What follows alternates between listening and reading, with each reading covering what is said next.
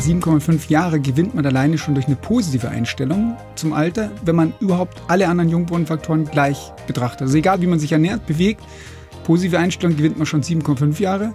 Aber alleine, wenn man eben zum Beispiel nicht raucht und übermäßig trinkt, gewinnt man schon 18 Lebensjahre. Die Forschung findet immer wieder neue Beweise und Indizien, wie man das sozusagen zurückdrehen kann und nicht nur, was man bisher dachte, den Altersprozess verlangsamen kann, sondern tatsächlich den Altersprozess umdrehen kann. Die blaue Couch, der preisgekrönte Radiotalk, einer unserer Bayern 1 Premium Podcasts.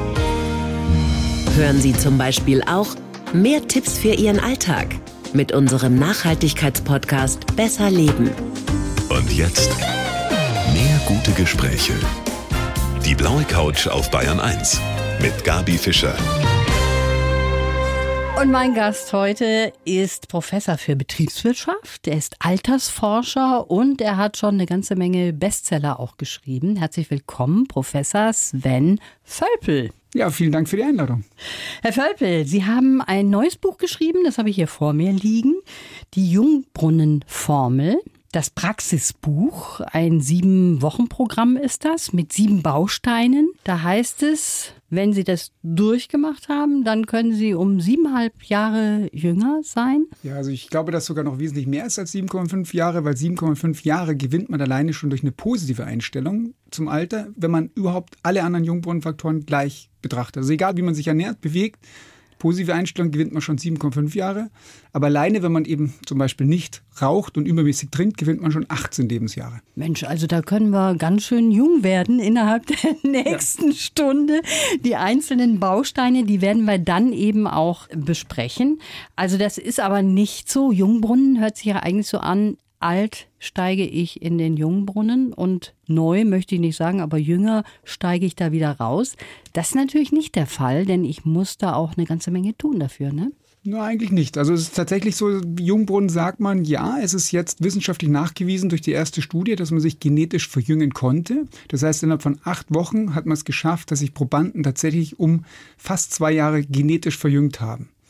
Und ich habe eben jetzt ein Protokoll entwickelt, was jetzt dann auch bald veröffentlicht wird, wo man sich tatsächlich noch schneller verjüngen kann, weil eben die Parameter, die in wissenschaftlichen Studien rausgefunden sind, eben noch mehr, sage ich mal, optimiert werden. Das heißt, man weiß eben noch mehr wissenschaftliche Kenntnisse fließen ein, sodass man sich dann eben dementsprechend verjüngen kann. Und in acht Wochen, zwei Jahre ist natürlich schon eine Menge. Und wenn man das aber dauerhaft implementiert, heißt, dass man sich dann permanent eigentlich verjüngen könnte. Mhm. Aber da kann man noch genau darauf eingehen, was das eigentlich dann wirklich heißt.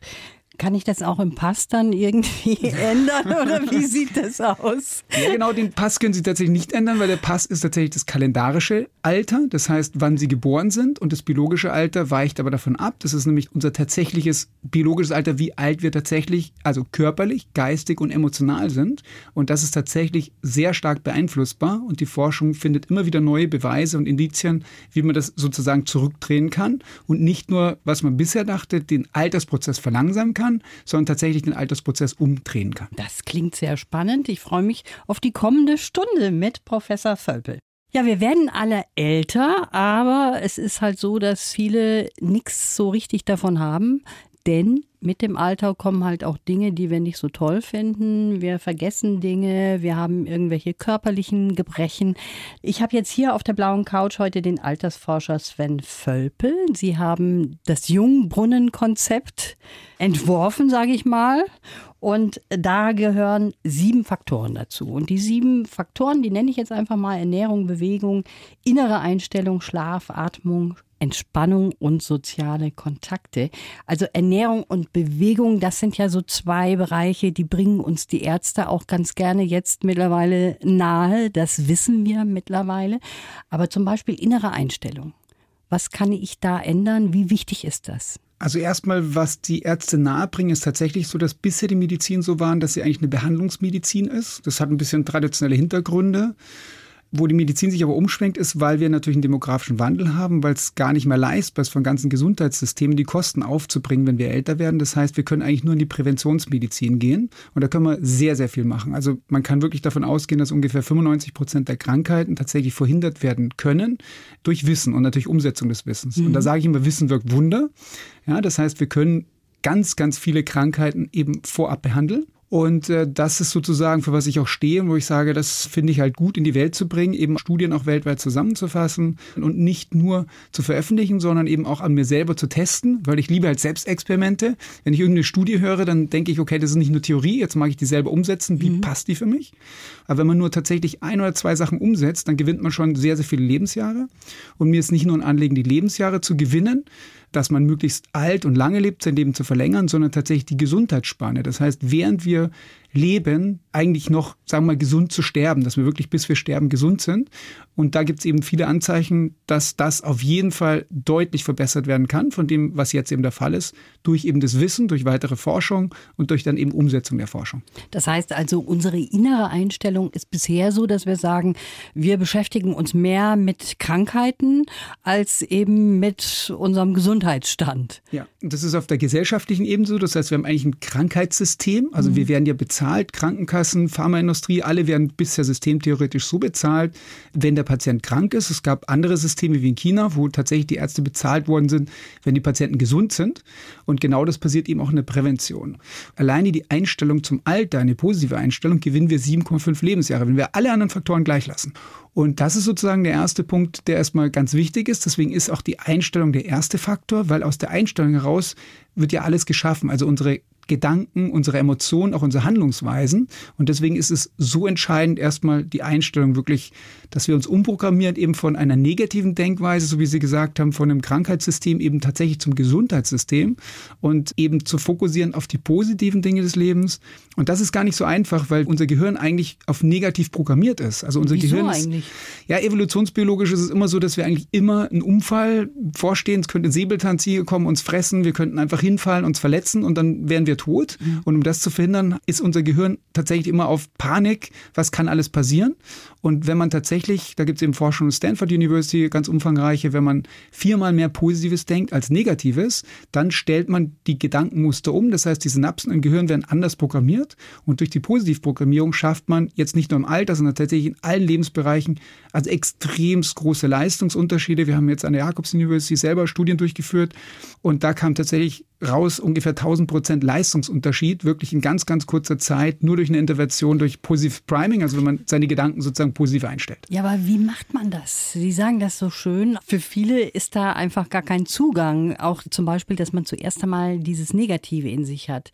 Das ist ja in uns so drin, wie Sie auch gesagt haben. Wer kann uns da helfen, dass wir da rauskommen? Ja, also unsere Gedanken und unsere Einstellung, kann man sagen, ist genauso ein Muskel, den man trainieren kann, eine mentale Einstellung, wie wenn man jetzt eine Handel nimmt und die Handel stemmt. Und das kann man durch einfache Verhaltensweisen machen. Was ich zum Beispiel selber mache, ich nehme eben meinen Kindern abends zum Beispiel einer rechts, einer links im Arm und sage dann eben zuletzt, was hat euch heute am besten gefallen? Nennt mal fünf positive Dinge, die euch gefallen haben und dann zählen die die auf und das führt dann dazu, dass man sozusagen programmiert dass man, bevor man einschläft, tatsächlich nochmal die positiven Dinge sagt. Dass wir kuscheln kommt dann immer als erstes, weil wir dann immer im Bett liegen, mhm. rechts und links. Und dann kommen die anderen Sachen und dann erfahre ich immer, was am Tag wirklich positiv passiert ist. Und das ist immer als letztes, also wirklich vorher immer zu fragen, offen zu fragen, dann zu fragen, was Negatives passiert ist, dass man das nicht ignoriert und auch alles erfährt. Und dann am Schluss sozusagen die positiven Sachen. Man kann das jetzt machen, indem man die fünf Dinge aufzählt. Man kann auch einfach ein Tagebuch führen. Gerade am Abend bietet sich an zur mhm. Reflexion, wo man einfach fünf Dinge aufschreibt. Und das können ganz einfache Sachen sein. Das kann auch einfach nur sein, dass ich ein Dach über dem Kopf habe, dass ich atme, dass ich gesund bin. Also egal was es ist, ganz, ganz einfache Sachen, die eigentlich jeder hat.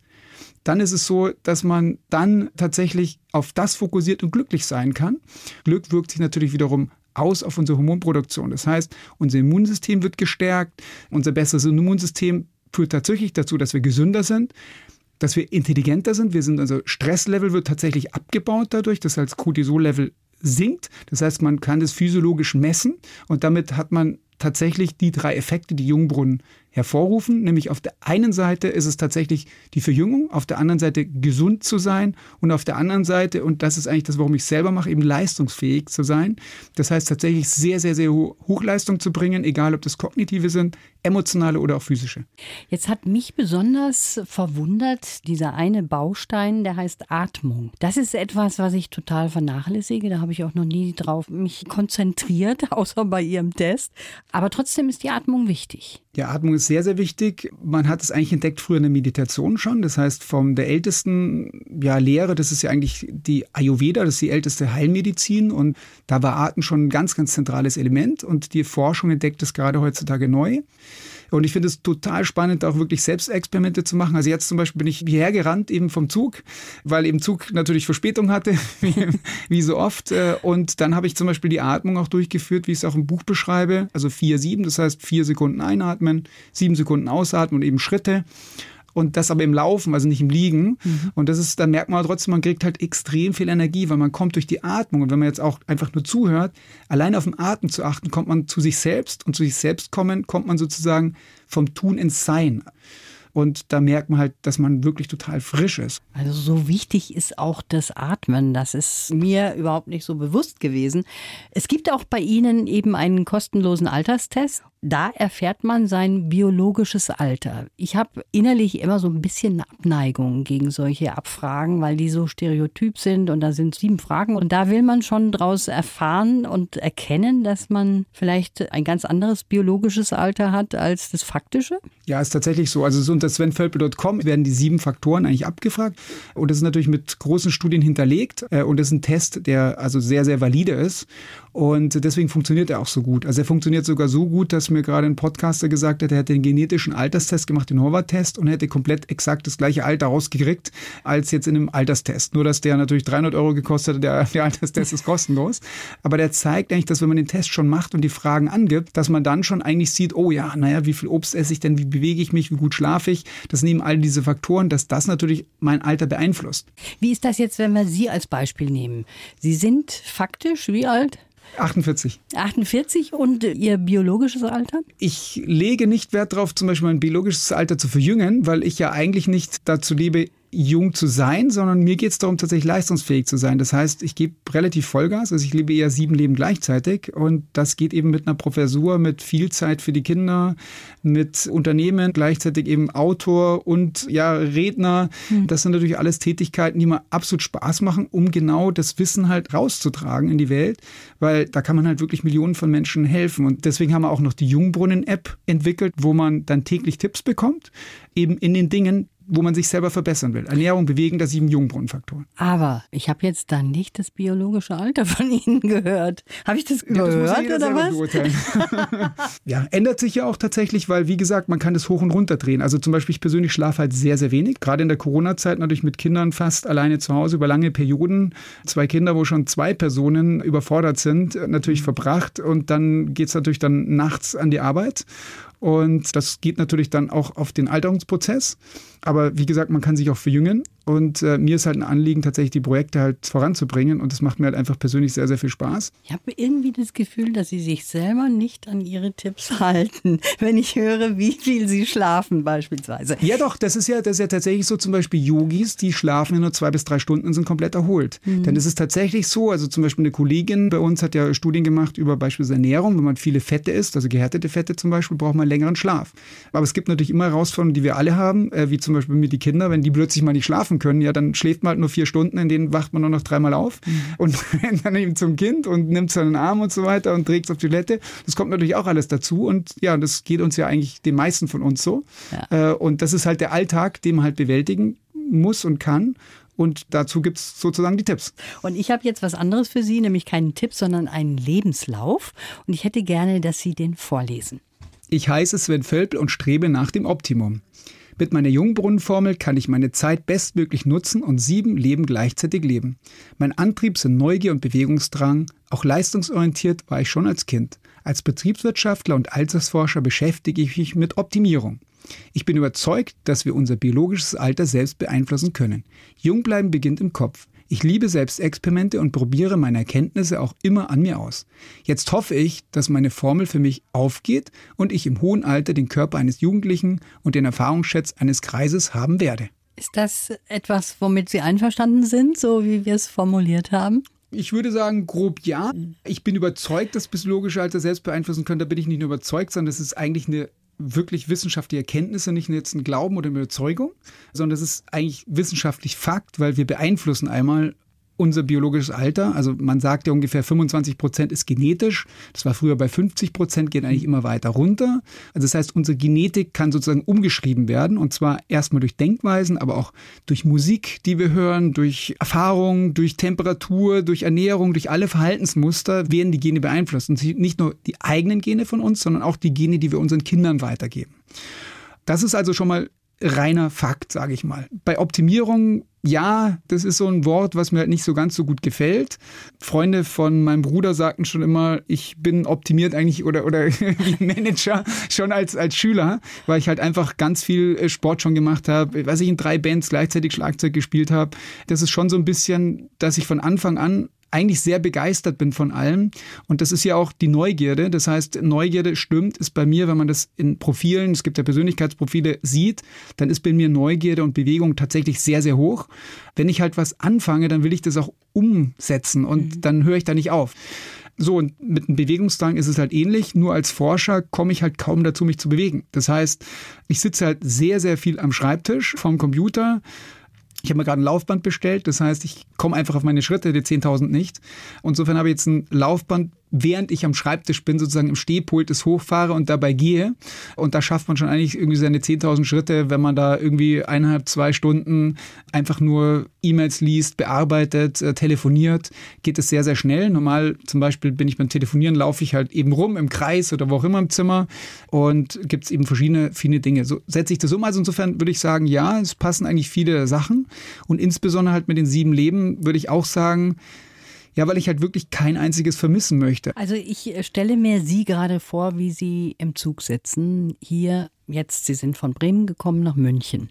Können Sie da auch mal nichts tun? Sie kommen mir so vor, als wären Sie ständig unter Dampf. Und ich überlege gerade, ob Sie einfach da auch mal sitzen können und dösen können oder sind Sie da nur eben in Ihrem Laptop unterwegs? Also ich kann sehr, sehr gut nichts tun. Ja, also ich kann es sehr, sehr gut machen. Ich mache es aber sehr, sehr, sehr, sehr selten. also der Unterschied ist tatsächlich, das ist tatsächlich ja, aber so. Moment mal, ich habe doch hier was von Entspannung gelesen ja, bei Ihnen.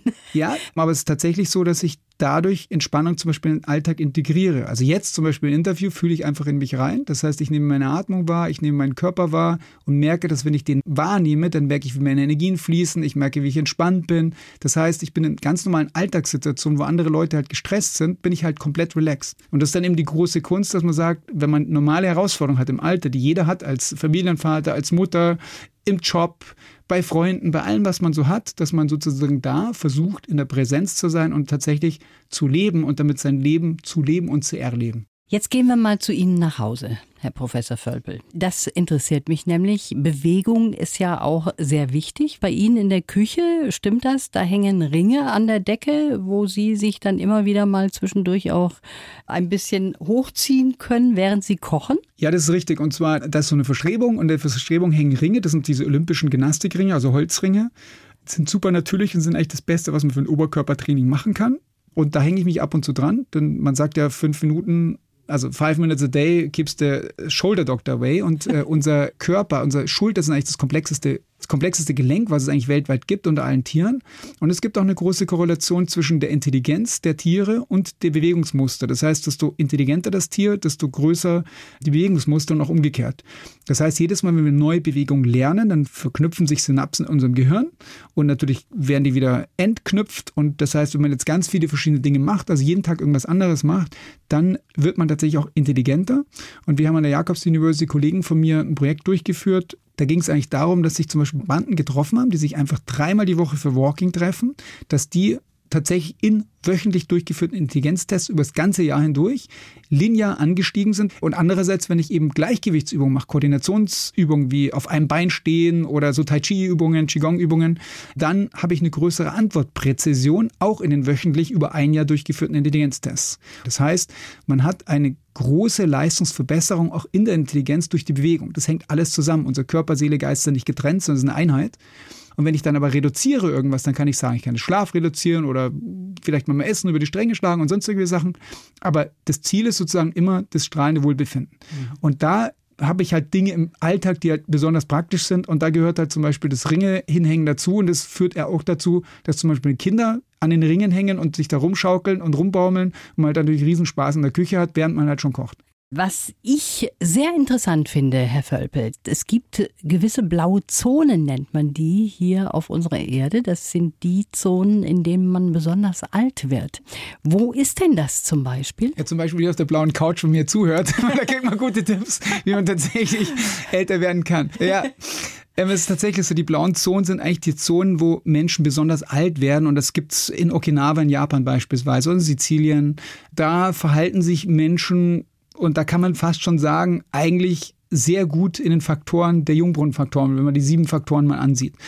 Und in der Regel, wenn man Leute fragt, sagen die Ernährung ist das absolut Wichtigste. Mhm. Und Ernährung ist auch sehr, sehr wichtig, ja. Und da wird man feststellen, dass da zum Beispiel wenig verarbeitete Sachen gegessen werden. Also sehr viel frisch, sehr viel regional sehr viel Omega-3-Fettsäuren zum Beispiel, sehr viel pflanzenbasierte Kost, Algen teilweise, also sehr gesunde Lebensmittel, aber auch mal, kann schon mal sein, dass man dann ähm, auf einer griechischen Insel dann einfach mal einen Rotwein trinkt oder auch ein ja irgendwie ein Uso die Nacht dann durchtanzt, denn das weiß man auch, ähm, das hat man unterschätzt und deswegen ist es auch im Buch so drin als ein Faktor, nämlich tatsächlich die sozialen Kontakte. Mhm. Den sozialen Kontakte, und das sieht man auch bei uns, es gibt zum Beispiel in Berlin mehr Single-Haushalte als Mehrpersonenhaushalte.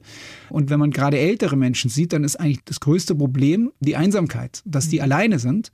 Das ist ein Riesenproblem und das ist zum Beispiel in blauen Zonen anders. Die Menschen sind aktiv in das soziale Leben eingebunden, egal ob die jetzt zusammen noch, noch Gemüse anbauen, Gymnastik machen, singen, Chor, stricken oder sonst irgendwas zusammen machen oder dann eben zusammen die Nacht durchtanzen. Das sind alles wichtige Faktoren, obwohl natürlich Schlaf wichtiger ist. Es ist halt noch wichtiger, die Nacht durchzutanzen. Was ich zum Beispiel auch gerne oft mache, also mein absolut liebstes Hobby ist Tanzen, vor allem Zugtanzen.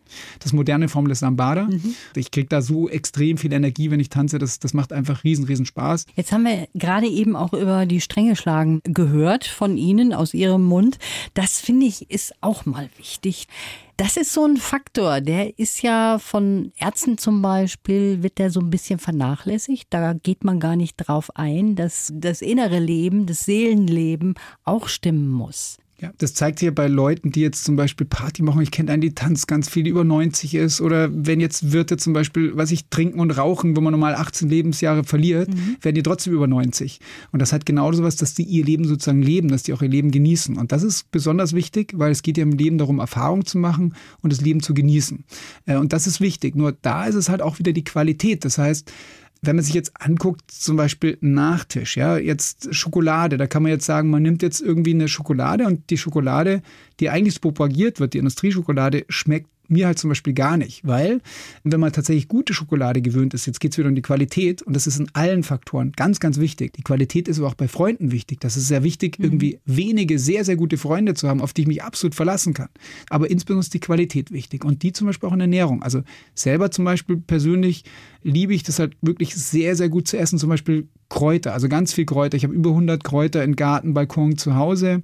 Egal, ob das jetzt frische sind, auch getrocknete sind aus der mittelalterlichen Klostermedizin, also genauso wie die normalen Thymian, Estragon, Salbei, also diese ganzen Dinge, aber auch jetzt irgendwelche von der traditionellen chinesischen Medizin und die schmecken halt auch einfach hervorragend. Das heißt, ich nehme oft, ganz oft zum Beispiel einfach eine Banane, dann nehme ich Rohkakaobohnen und dazu dann Lebkuchengewürz oder Zimt dazu. Das hat jetzt mehrere Effekte. Also erstmal schmeckt es halt wahnsinnig gut. Da mag ich keine Schokolade mehr. Wenn ich eine Schokolade esse, dann schmeckt für mich total leer. Weil was ist da drin? Industriezucker, da ist Fett drin, vielleicht noch gehärtetes Fett. Das heißt, die schmeckt wirklich leer. Wenn ich die Rohkakaobohnen nehme, die bestelle ich halt im Kilo, dann sind sie genauso billig.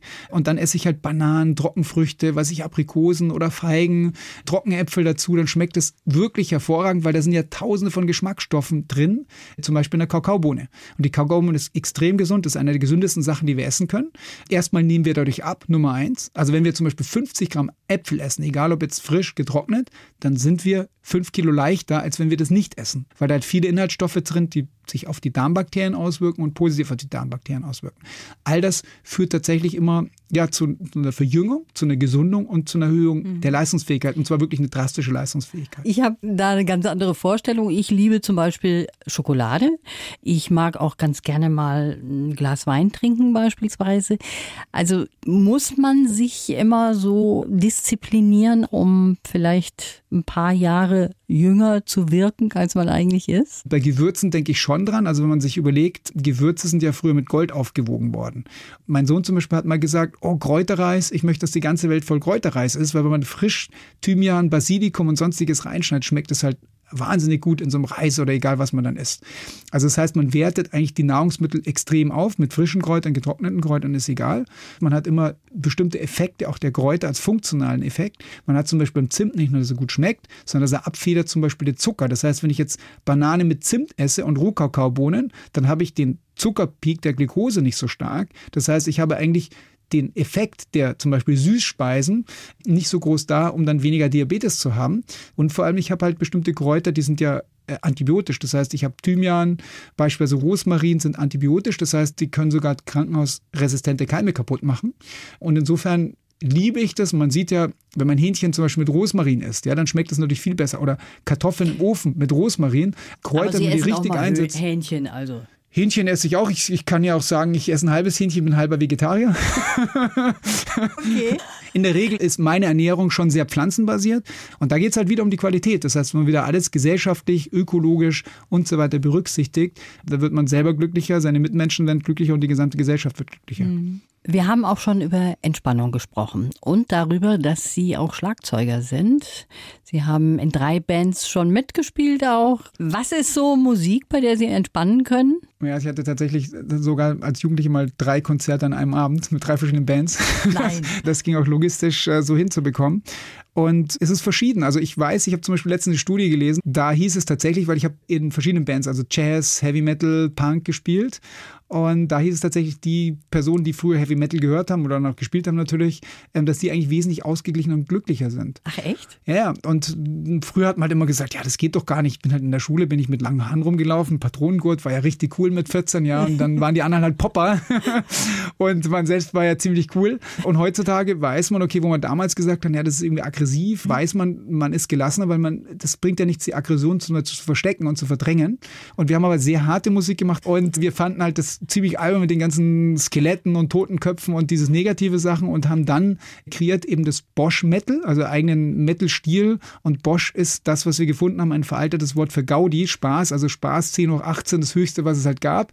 Und haben dann zum Beispiel so Lieder gemacht wie der Moschmuckel statt dem Pumuckel, der dann halt auf Stage-Diving macht und von der Bühne springt und so weiter. Also es war riesen, riesen Gaudi und das hat halt riesen Spaß gemacht. Und jetzt, Schlagzeug steht im Keller, ich komme durch selten dazu, aber wenn, dann spiele ich halt mit meinem Sohn zusammen oder ja, insofern war es schon immer so, dass ich weniger passiv gehört habe, sondern eher aktiv alles. Also ich okay. bin jetzt nicht auf Konzerte groß gegangen oder groß ins Kino, sondern habe immer gedacht, ja gut, dann spiele ich lieber selber. Also genauso wie Fußball. Ja. Ich versuche nach der Schule immer so eine Viertelstunde Pause zu haben, dass wenn die Kinder aus der Schule kommen, immer erstmal nach Hause kommen, Rucksäcke ab und dann 15 Minuten Fußball spielen, dass man einfach im Alltag also Zeit mit den Kindern verbringt. Mhm. Das ist für mich eine kurze Pause, frische Luft, Bewegung, Riesenspaß haben.